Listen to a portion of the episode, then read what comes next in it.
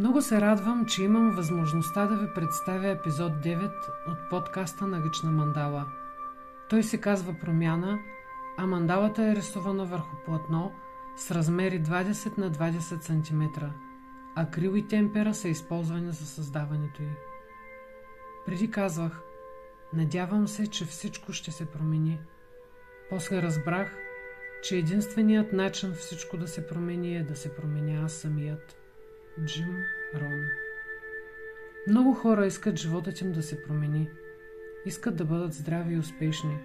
Искат партньорите им да са добри и разбиращи. Искат взаимоотношенията им с останалите да бъдат любящи и ползотворни. Искат да живеят в щастие и радост, но си остават само с списъците с желания. После се жалват, че животът е несправедлив към тях, а не осъзнават, че те са несправедливи към себе си. Не разбират, че това, което виждат навън е отражение на тях самите и ако не им харесва, се налага да се променят. Да, промяната винаги започва отвътре навън.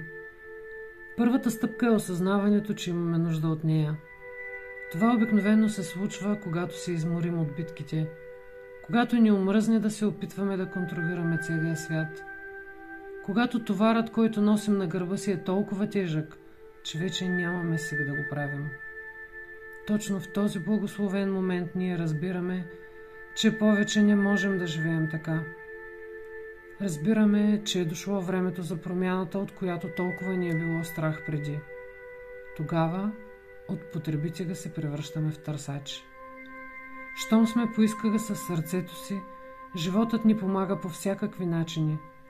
Изпращане на точните места, води хората, които са ни нужни, дава ни средствата, с които да продължим напред. Заедно с всичко това идва и най-доброто.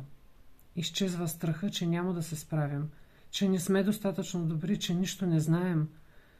На негово място идва тръпката от непознатото, с което ни предстои да се срещнем. Появява се вълнението от новото приключение. Търсенето на резултатите остава на заден план, защото ние сме погълнати от всеки миг. Върнало се е и желанието ни за живот. Сега се събуждаме с нетърпение, защото знаем – че предстои да преживеем още един прекрасен ден от живота си. Започваме да разбираме, че имаме достатъчно вътрешна сила, за да постигнем целите си и че животът е в наши ръце. Какъвто го сътворим, такъв ще го живеем. Всеки ден ни дава възможности нещо да променим. От нас се иска само да действаме, защото птиченцето каца на рамото ни и не успеем да го хванем от гъта пред друг. След това не се знае кога и дали въобще ще кацне отново при нас. Да, понякога ни е трудно. Старите навици не искат да се тръгнат, но само ако положим малко усилия, можем да ги променим. Защото щом се е родило в нас желанието за промяна, то значи имаме достатъчно сили, за да я осъществим. Нека не забравяме, че всичко прекрасно започва от нас.